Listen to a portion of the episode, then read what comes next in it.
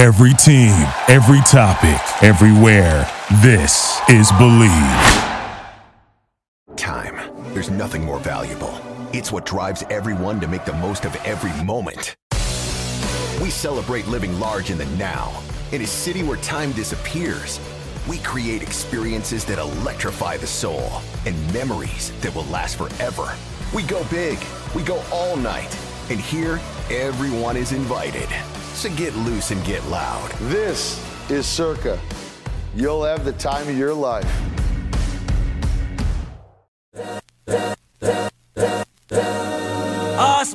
This is the Arash Markazi Show on the Mightier 1090 ESPN Radio. Hello and welcome to the Arash Markazi Show presented by the Sporting Tribune on the Mightier 1090 ESPN Radio in Southern California, 98.5 The Bet in Las Vegas, and the Hawaii Sports Radio Network, 95.1 FM and AM 760 in Hawaii. I'm joined by my good friend. I'm going to try to go easy on her today. Ji Hae Wiley, my favorite uh, New York Giants fan. Ji Hae, how are you doing this morning or this or this today, this evening? How are you? Well, I can tell you this: I turned the television off after the third quarter. So, or yeah, so um, not so great. Um, I'm officially now a Rams fan. Oh wow! So go Rams! go go Rams! Uh, happy for that W that they got against Seattle. Um, happy for my boyfriend who is a huge Rams fan. So um, go Rams! I uh, I'm I'm done with if you can't show up at all against the Cowboys. It's like they forgot to do their homework and study for the test, and then they just came out with a big fat F Yeah. um, for the next day. So I just, I'm really disappointed, especially considering um, that Daboll was supposed to be, you know, the second coming for the G-men. So I'm just really disappointed. I hope they learn from this. We've been, we've gone into the season 0 and 2 before and won a Super Bowl. So I- I should be turning my attitude upside down. But other than that, I'm just really, really mad. So yeah, I turned the television off after the third quarter. So I, if they turn it around, I'll come back. But for now, go Rams. Yeah, listen, I mean, it's one thing to lose, but, you know, to lose 40 to nothing. First time since 1999, uh, Pittsburgh Steelers did it, winning a game in the first game of the season. 40 to 0 or worse. Uh, but it was a good day for uh, Las Vegas in terms of the Raiders.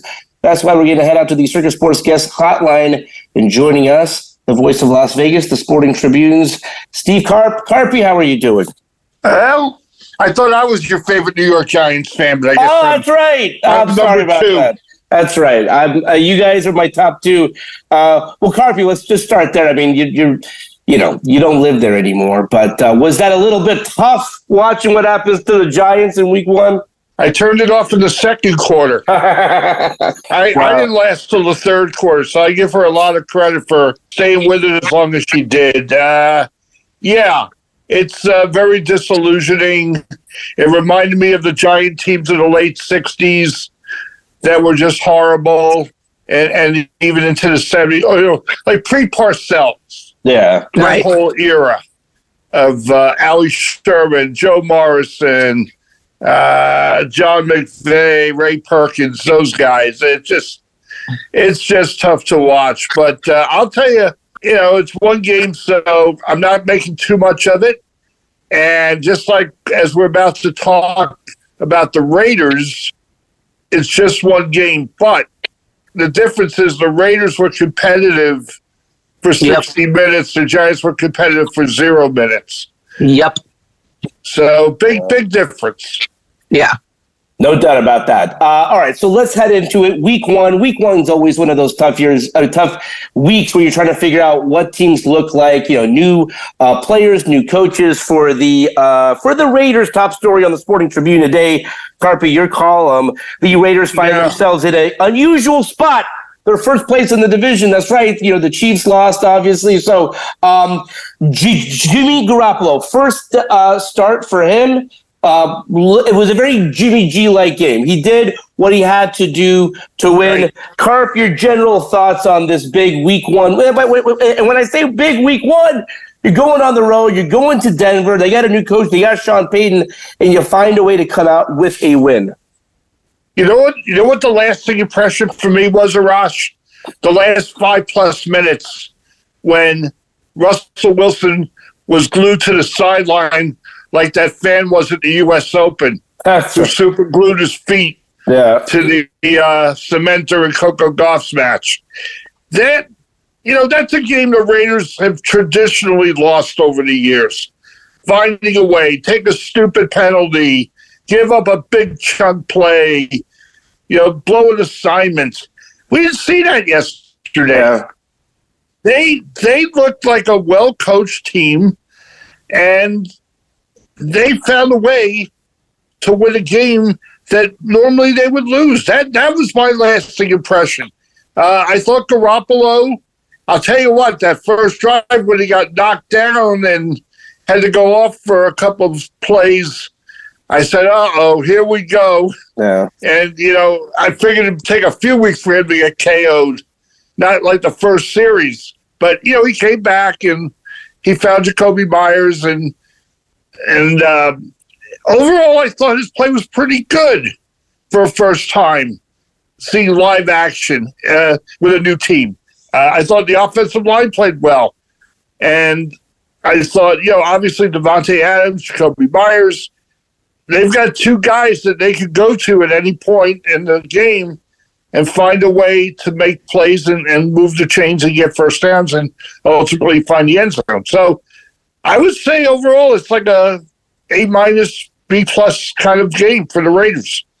It, it gave you confidence that it was sustainable because again, you know, the problem with week one is, you know, we don't know yet how good the Broncos are. Again, they, they were terrible last year. I think they will be much improved this year with uh, Sean Payton.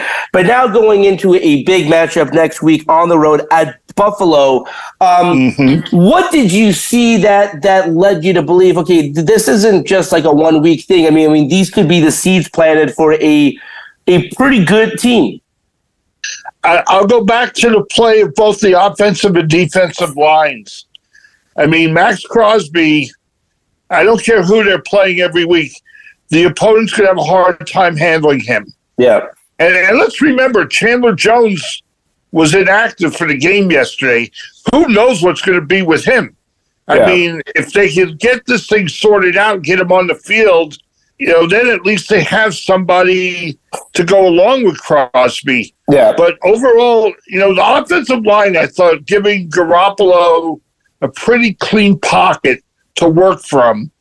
And and you know, Josh Jacobs will get better.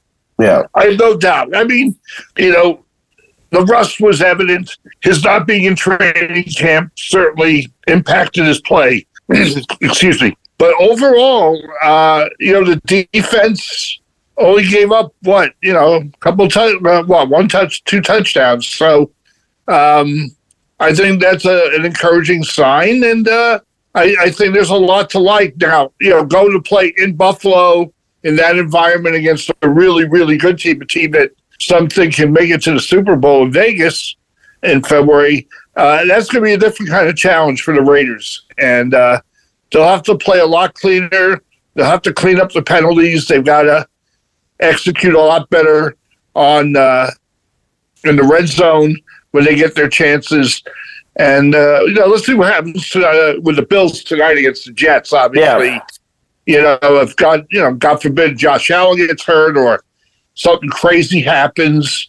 Uh, you know, I, I think back to the Damar Hamlin incident a year ago uh, in January. Yeah. I mean, but let's assume Buffalo comes out of tonight's game fine and they beat the Jets or whatever. Uh, I, I, like to think that they're going to be a tough out playing at home. And, uh, you know, we'll see. But uh, I think for the Raiders to start 1 and 0 is nothing but positive and I think they can clean up some of the areas where they were lacking and deficient. And for those listening in uh, Southern California and Hawaii, thankfully Spectrum, if you if you if you're a Spectrum customer, came to an agreement with the ESPN, so you do get to watch Monday Night Football and all the great, um, you know, Walt Disney controlled programming. I, I, I was very curious if that was going to happen because uh, it was a you know, we like this was a very critical weekend in terms of college football Saturday, U.S. Open. Uh, well, Carpy, speaking of that, because no one knows the sport as well as you do, and you were in uh, New York for the U.S. Open. Your thoughts on the final again? Coco Gauff, Novak Djokovic. Uh, your thoughts on both both of their performances? Well, let's start with the women and, and Coco. Uh, she drops the first set. She's not even in it. Sabalenka is totally dominating her. And I don't know how she pulled this off because she's only 19 years old. She found a way to regroup, kind of reset herself. She breaks her in the second game, winds up winning the second set. And then, you know, once you're, you know, even, you're you're good to go. It's it's uh, best of one, and you know she had momentum on her side, and and I thought she did a great job managing points, staying in the rallies, and she is definitely a player who's got nothing but upside going for her. And I'm not, I, I wouldn't even come close to saying she's going to be the next Serena Williams. But I do like the fact that her game has so much more room for growth, and yet here she is, you know, winning a major at the young age of 19, much like Serena did. As for the men, I mean, what more can you say about Djokovic? He is just, you know, I've always thought Federer in the Open era was the best player. Yeah. And and but now, I I gotta honestly say that it's it's the Joker. He's his defense is just phenomenal. I mean, Medvedev played great tennis for the most part, and he he put on a great show. But Djokovic is just in a he's just in a class by himself. So he's got 24 major titles, ties Margaret Court. He will win another couple before it's all said and done. He will be the gold standard, the GOAT, whatever you want to characterize him as and and it's just amazing at 36 that he's still able to play at such a high level. Steve, what is, I get yeah. Steve, I couldn't agree with you more. I mean, he's the best. There's, I don't think that you can define greatness in tennis without putting his name in that category. I kind of wanted to go to the changing of the guard in tennis right now. Um, I was actually talking to my boyfriend about this. Um, and we were talking about you know all these young kids coming up, and there's really only one or two, right, with Coco Gauff and um, I believe the the uh, the Spaniard. Is there? Do you believe that there's more than one? Because in generations past, there used to be, you know, it was Joker, it was um, you know, Nadal, there's a group. But do you don't think that there's? Do you not think that there's maybe a changing of the guard of a group of um, kids that are going to be coming up in the next generation, or is it just maybe one or two that we're going to be seeing? Well, on the men's side, there's certainly some good young American players. You know, Tiafoe, Taylor Fritz, who I wrote about while I was in New York. Um, you know, they've got they've got guys, but they they're still a, a level below Alcaraz, Djokovic, Medvedev, um, even even the young Sinner of Italy, who's a really really good player. He just winds up getting tough draws, and, and he's unable to to close the deal at least on hard court. Uh, on the women's side, you've you've got a lot of really good players. You know, Ons Jabeur is really good.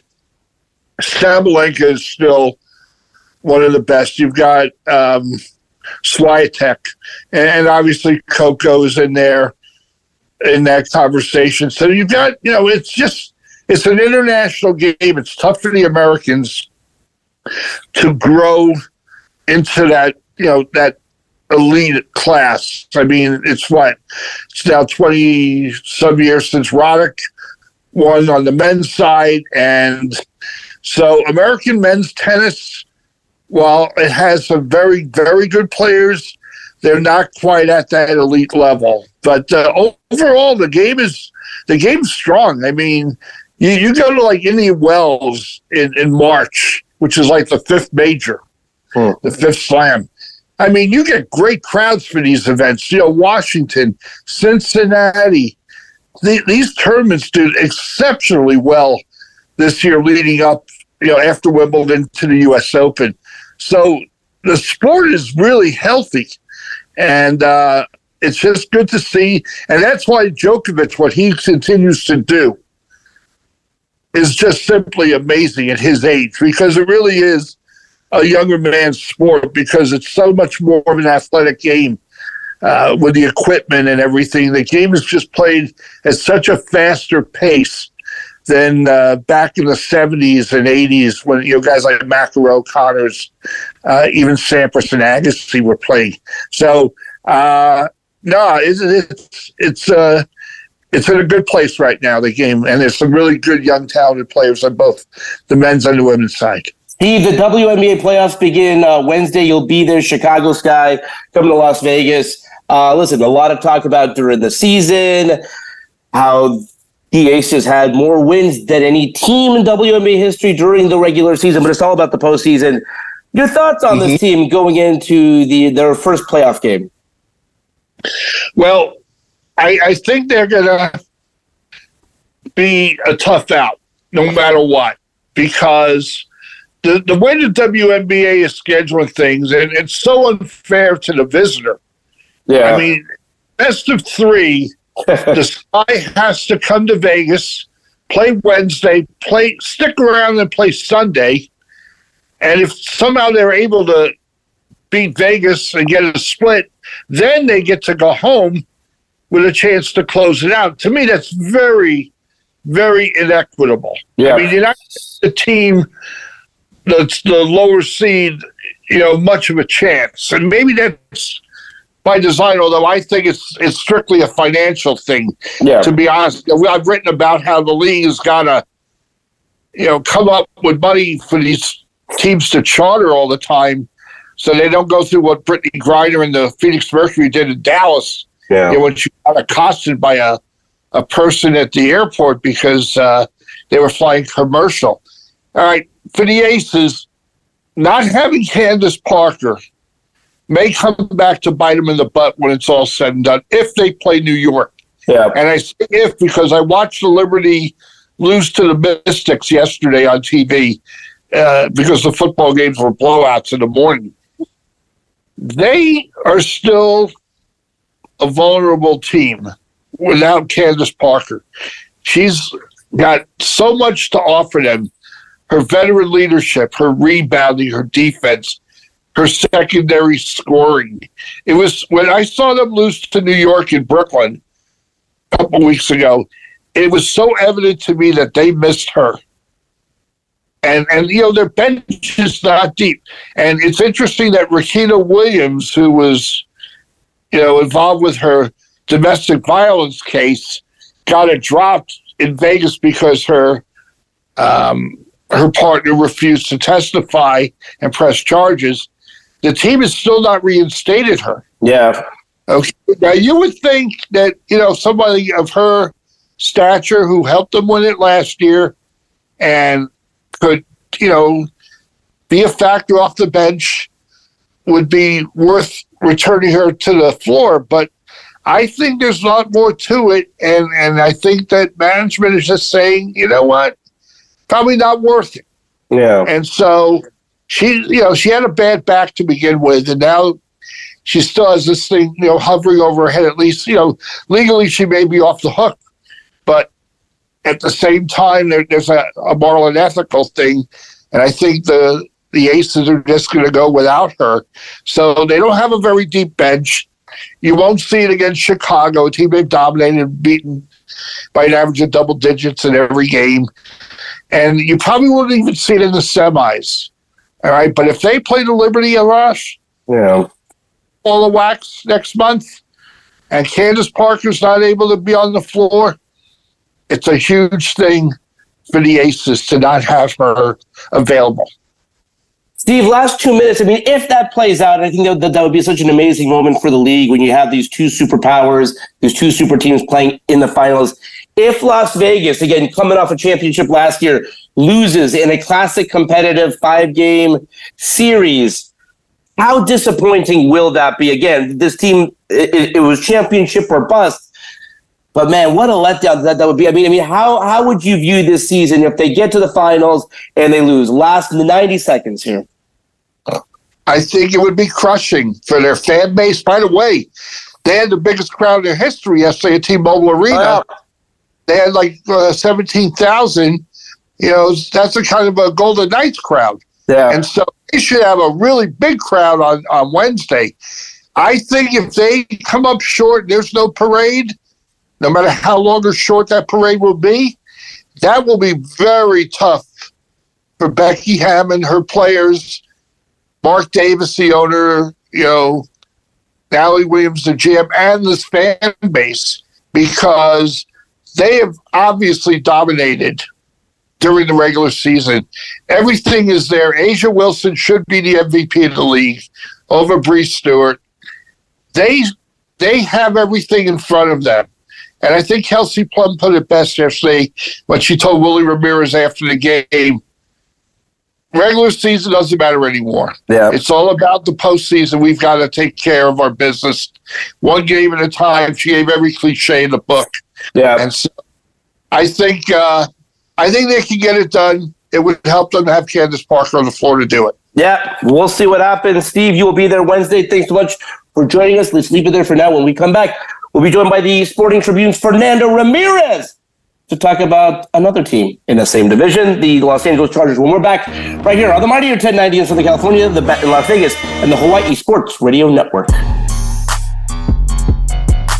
We'll be right back with the Arash Markazi Show on the Mightier 1090 ESPN Radio.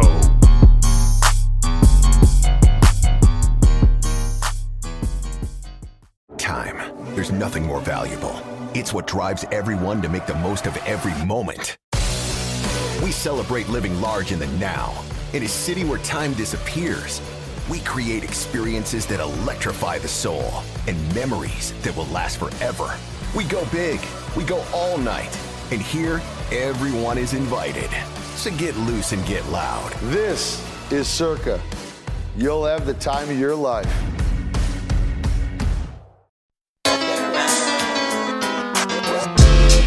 This is the Arash Markazi Show on the Mightier 1090 ESPN Radio. Still clown with the underground when we come around. Welcome back to the Arash Markazi Show, presented by the Sporting Tribune on the Mightier 1090 ESPN Radio in Southern California, 98.5 The Bet in Las Vegas, and the Hawaii Sports Radio Network, 95.1 FM and AM 760 in Hawaii. Just as a reminder, if you have a question or comment or just want to win tickets to an upcoming game in Southern California, Las Vegas, or Hawaii, call our hotline 310 400 0340. All right, let's go back out to the Circa Sports Guest Hotline. And joining us now from the Sporting Tribune, Fernando Ramirez. Fernando, how are you? I am doing a lot better than the. Uh, well, I shouldn't say. It. I'm not gonna say it. I'm doing uh, a lot better. Thank you. Oh, How are you? okay. I am good, uh, Fernando. I was watching that game um, yesterday, and listen, it's it's the regular season. It's week one. Like, let's not get too crazy. But it was one of those things where I'm thinking, you know, Are like, you sure? Because Tua for Yes. MVP is all I keep on hearing. apparently, right? Um, Hey, you're so you're not gonna make anything about your Cowboys blowing out the Giants forty to zero. Well, I will say this. So obviously, Ji Hae's a Giants fan, and I'm a Cowboys fan, and so, but it was one of those blowouts that was so one sided. Like I, I didn't take any joy. I mean, Ji Hae stopped watching in the third quarter. I think when the maj- majority of the country stopped watching at halftime. I was driving down from from up there, and I asked Siri what the score was, and it said 26-0. I'm like, no, no, no, like what's that? Like, and I had Yeah. to repeat it, and I'm like, wow. I'm like, okay, like that's pretty, that's pretty impressive. So we'll see. So I mean, I will- yeah. So I will say, sorry, Ross, for interrupting Go. you, but I will say this: he did give me a little grief in the first segment. So A little bit, but I A have little, to not a forty to nothing. Forty to nothing. Come on, but Yeah. um, we'll see. I mean, listen. I mean, they always like to tease me. Like even when I went up to uh, Santa Clara for the Cowboys Niners playoff game, I said I have no expe- uh, expectation that the Cowboys are going to win. They have they have disappointed me every year since 1997. Like I mean, if they if they win. Amazing. If they're in Vegas in February playing in the Super Bowl, that would be tremendous. But listen to to to what I want to talk to you about is I'm watching the Chargers game and I'm th- th- th- two things. How is the defense going to look? And if they're leading in the fourth quarter, can they hold on to that lead? And I know it's just week one, but they really failed at two of the things that I was very much looking forward to. Uh, obviously, much like a Chargers game, showed signs of greatness. much like a Chargers game, one of, if not the most exciting team on TV. Uh, those games are going to be close. It's going to be, um, you know, there's going to be like a missed PAT and a, perhaps a game winning drive, and it doesn't happen. Just put into context, uh, again, just week one, but if you were hoping for a little bit something different, Fernando, I don't know if you got what you wanted to see if you're a Chargers fan. I mean, obviously not because the que- and the questions were were given to Brandon Staley after you've been here now. This is your third year. There was a lot of excitement. Arash, you you've heard it too. There was a lot of excitement around the defense. Like this is our defensive personnel. Yeah. Finally, he was going to put this into effect, and the defense laid an egg. And it's not just it's the little things, Arash. The the flag on J.C. Jackson uh, right before uh, halftime that sets up the field goal. Then he gets an interception Congratulations. He runs it out of the end zone and and uh, only gets nine yards. Justin Herbert is sacked at the one yard line, which Mm. makes them punt out of their own end zone. What happens? The the the Dolphins get the ball at the 35 yard. They start with the ball at their own third or at the Chargers 35 yard line. Quick pass to Tyreek Hill and he walks into the end zone. It's incredible to me. I I mean craziness is doing the same thing twice and expecting different results. Yeah. this was this was they were not jamming at the line the way they were last year the cornerbacks. That to me was amazing to see that. Then crossing routes were was beating them they were just cro- crossing crossing. Same thing over and over. Just crossing routes crossing routes in the fourth quarter and i think mike mcdaniel's very underrated as a play caller in the fourth quarter what do he go to the long ball he's like okay we're setting him up with these crossing routes for in the fourth quarter to burn them with just straight up going deep they had third and 10, couldn't get Ty, to Ty, there goes to Tyreek Hill. They had third and 15 to Tyreek Hill. Ja'Sir Taylor on that last play that set up uh, uh that set up that it was third and 15. They go to Tyreek Hill down the line. Him and the safety just look confused. Um, I noticed that Mike McDaniel was going away from Derwin James on almost every play, which is kind of a Bill Belichick trait. You go away from their best defensive player. No pass rush. You couldn't sack Tua. I know I'm kind of going on a rant, but there's just so much to list. Kenneth Murray looked lost at times. Like it just, it's not a good look. I know it's only week one, but this is just little by little the stuff, the glimpses that you've been seeing of the negativity, and it sucks because the offense had a great game. I mean, and, and, and they ran the ball really well, but then Mike Williams, Joshua Palmer, Gerald Everett, and Quentin Johnston were barely even featured in this game. So there's some good, there's some bad, but the offense did well. They weren't perfect, but the defense just overshadowed everything, and it's just it's just a terrible look on, on their part. How did the team respond? Uh, you you kind of talked about what Brandon said. Um, the feel of the players in the locker room. Again, I mean, uh, you'd, you'd you'd love to have the season begin with a week one win at home, but uh, what was the feel like?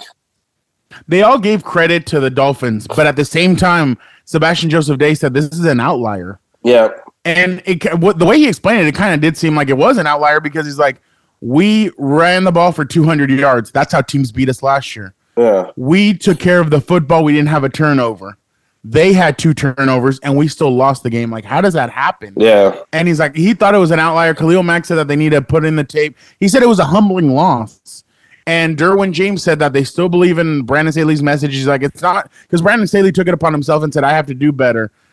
That's kind of the same message we've been hearing for the last two years, though, when they have a bad defensive performance. Derwin said it's on the players, that the players need to be held accountable too. But just all around, Arash, it just looks like a bad, uh, it's a bad performance. And then, oh, hey, guess what? Next weekend you got Derrick Henry, Yeah. and uh, and what they do. And I know that Ryan Tannehill just got off throwing three picks to the Saints, but man, that's that, that next game. And, and that's the thing. Mike McDaniel attacked their weakness, which was a speedy speedy receivers. They can't defend them. So next week, what's one of their big weaknesses? They can't stop the run. I bet you uh, Mike Vrabel uh, has a heavy dosage of Derrick Henry next weekend.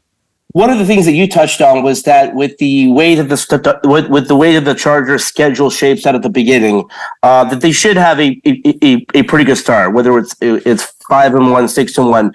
Uh, where was that one loss? I, I'm assuming it was the Chiefs, maybe. But now, having seen them week one, obviously they they lose week one. So just to give you like, uh, and I know you know this, but just for the uh, for the folks at home, uh, they go on the road to play Tennessee. Back home, uh, no, they go on the road again to play the Vikings. Home to the Raiders. Home to the Cowboys. On the road to the Chiefs. Um, now, having seen them week one, how do you see, see the beginning? Um, do they have two losses or or what? Four, four and three. Four. Wow. Okay. Yeah. I think that Cowboys game now, from what I just saw from the Cowboys defense, uh, it looks pretty. It looks pretty good. I mean, it's only week one. Yeah. Um, again, the the Chargers, the Chargers' weakness isn't their defense. It's their or their offenses or special teams. Or not, dang, their defense is their weakness. The special teams and the offense are good. Yeah. But I, I just think if you can't defend CeeDee Lamb by that point and and uh and that's going to be a revenge game, I think, for Kellen Moore. But that defense just looks really good. Um, I mean, Daniel Jones and Justin Herbert are two completely different styles of quarterback. But um, but I don't know if that Chiefs game is going to be a loss, Arash. I, okay.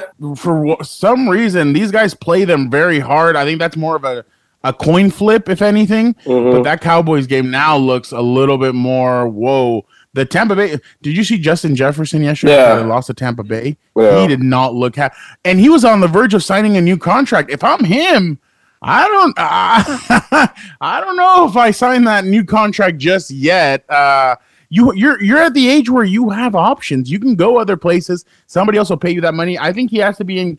I I think he has to be considering uh, doing that. But yeah, the Cowboys and the Chiefs games are going to be the two hardest games that they have uh, coming up in that stretch before they play the Bears and they play uh, on Monday night against the the Jets. um, the, the this game was happening around the same time, but just um, the Rams was that? Do you think? Um, listen, I, I, I a thought double take I had to do on that one too. Yeah, believe so I mean, score. here's the thing. I think when when when when people talk about the Rams tanking, I said that's not in Sean McVay's DNA, and he's a very good coach and he's a very good play caller. I think that that that that team will surprise some some people. Now, again, it's week one. How good is Seattle? How good are the Rams? Your thoughts, real quick, on that. Again, I, I know that that was happening the same time that you were at SoFi for the Chargers game, but like you said, like look, look looking up at that TV, they dominated them in the second half. It wasn't even close. Yeah. Yeah, if you're the Jets, you're a little or Jets. Dang, if you're the Seahawks, you're a little concerned because the Geno Smith experiment worked last year. Yeah. but I was hesitant to give him that contract extension because I don't know if Geno's that guy, and I think DK Metcalf is going to start getting a little. By the way, after the game, he's like, I couldn't name one player in that secondary. I'm like, dang, dude. I'm like, relax a little bit, but uh, it, it's a week one victory. I mean, it's impressive. That's another thing too. That's why I, I couldn't use the word tank. I guess I, I think the Cardinals are tanking. I couldn't Yeah. use tank with the Rams just because McVay doesn't look like that kind of guy. Especially if my theory comes true that this is last season coaching the Rams, and I think he'll take some time away, especially with his uh, kid about to be born and everything. I'm sure he wants to maybe going to broadcasting for a year or two because he seems like that kind of guy that he would want to be there for his child growing up for a little bit and then maybe come back into coaching later. But um, but I, I just I don't think they're gonna tank. I think that was a good there was a good victory for them, but how consistent is that going to be now that teams have tape on them and Mhm. and everything? So I, I'm interested to see what happens next. But yeah, the Seahawks that that was I think that that loss was more about the Seahawks than it was about the Rams. I guess in my opinion, just because I mean moving forward, like the Seahawks, some people have them in the Super Bowl, but now you have to really question like, is Geno Smith our guy? Do we have to start looking elsewhere? That's what I've been saying that they kind of have to look elsewhere, but obviously I'm I'm a hater because uh, people are like, oh, this is Geno Smith's revenge tour. I don't know about that. I, I would pump the brakes on that because the Rams defense that and like I said, Les Snead knows what he's doing. He's Yeah. very good at drafting guys that diamonds in the rough, but they they took it to Geno with that kind of uh defense. They, they they took it to Geno. So I uh I, I would be a little hesitant if I was a Seahawks fan right now with my uh, quarterback situation. Uh, Fernando, I want to switch over to the Rams um, and that performance that they did have yesterday. Um, what were your thoughts on that? And I know that you said that this was more Seattle's game to lose as opposed to the Rams game to win, but I just want to just um, know some of those some of those young kids specifically um, one that we can barely pronounce, but he's going to be a stud. The wide receiver. In, in uh, Nico uh, Pua. I'm, I'm I love gonna him. butcher his name. This That's poor a- kid from. BYU, but he is a beast, and I saw it from day one. Um, I just I love him. I think he's going to be the next Cooper Kupp. I think he's like very Cooper Kupp esque. Um, what did you think about this new Rams team or look um, on the offensive end and on the defensive end? I mean, obviously the the the kid got Daniel Jeremiah excited on NFL Network. A date a day three pick. Usually, you're kind of like just going through the motions. He got excited. He said it was going to be a good move. Um, a lot of people have written off also Tutu Atwell, and, and Yep. he had a strong game. Yeah, Uh, great game. Yeah, yeah. So I mean, two guys combining like they look like they were the the Keenan Allen and Mike Williams. I mean, ten catches, 119 yards, six catches, 119 yards. Like that's really impressive from both guys. But um, but obviously, uh, the kid's impressive. But like I, I kind of I'm very hesitant to get excited about anything week one just because now everybody's gonna have tape on this kid now because a lot of people hadn't seen him run with the ones because we know Sean McVay doesn't play his guys uh, during preseason. But now I'm gonna be interested to see what they look like moving forward. Uh, Kyren Williams was the guy that I kept on hearing about when I was at Notre Dame. They said, "Oh, that guy's a really good pass catcher. He's a good runner. He had uh, 52 yards and two touchdowns." Um, the Cam Akers, holy crap, 22 carries, 29 yards. Like, Yeah. that's pretty. Uh, that that that's crazy to only average 1.3 yards a carry.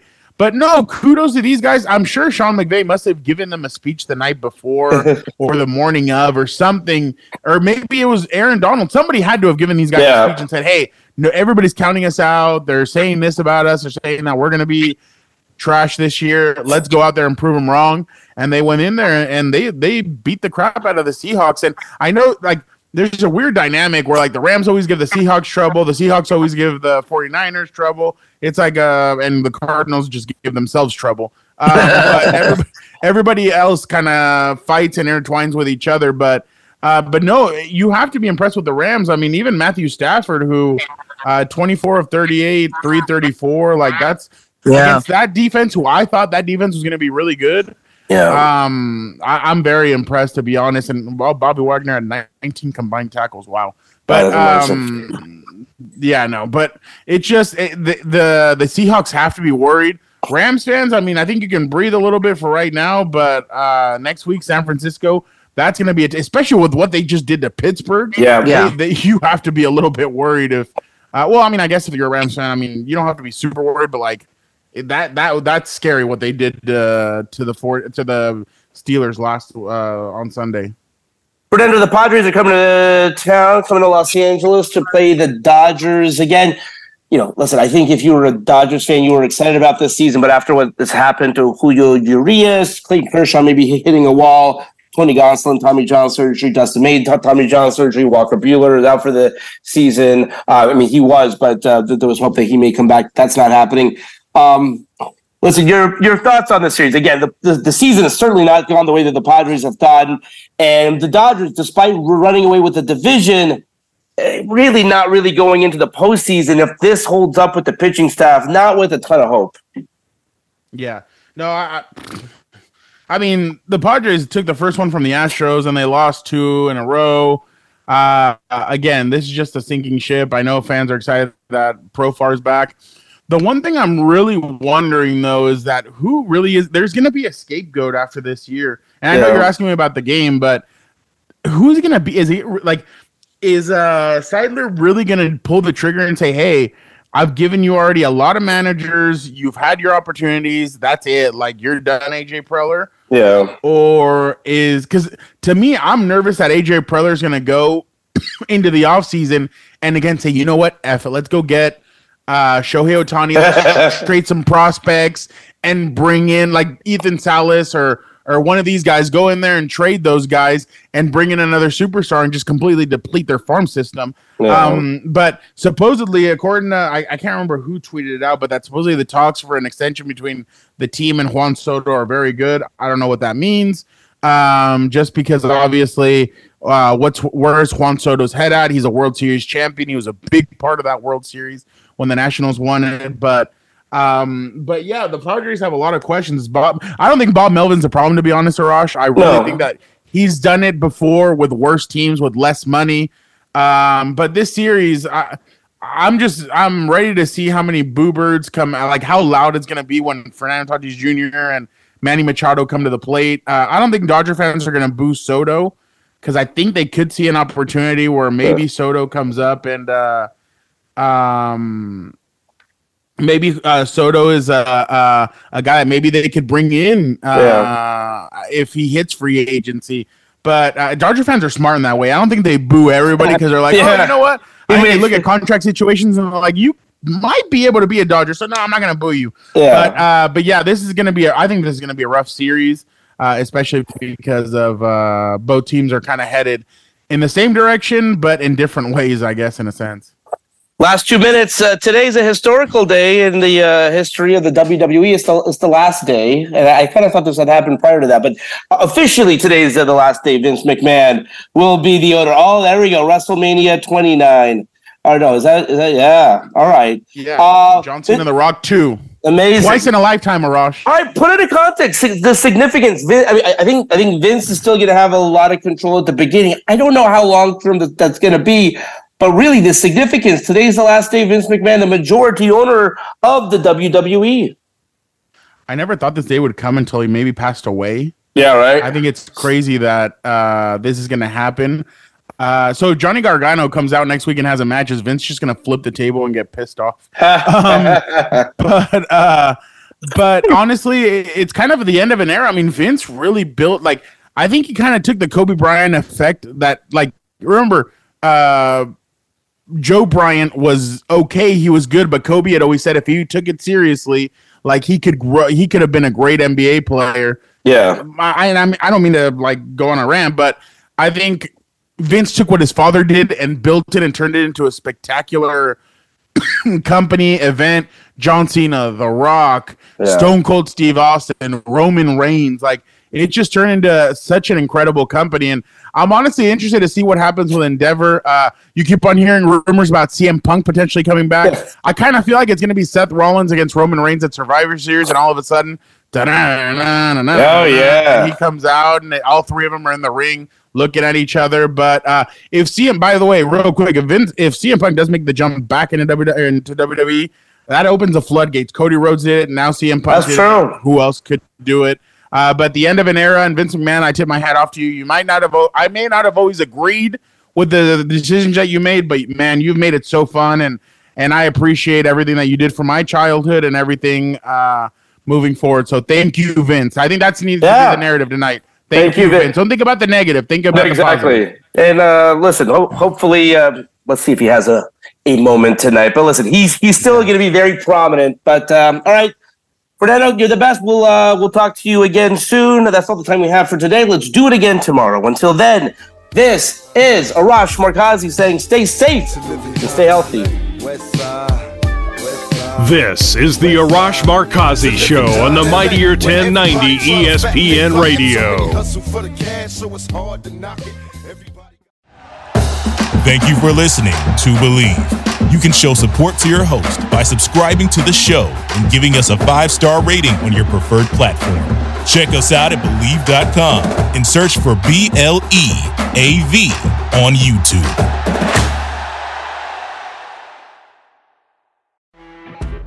You know, when you're listening to a true crime story that has an unbelievable plot twist that makes you stop in your tracks? That's what our podcast, People Are the Worst, brings you with each episode. I'm Rachel. And I'm Rebecca. We're identical twins who love true crime cases that make you say, didn't see that coming, and we hate the people responsible for them.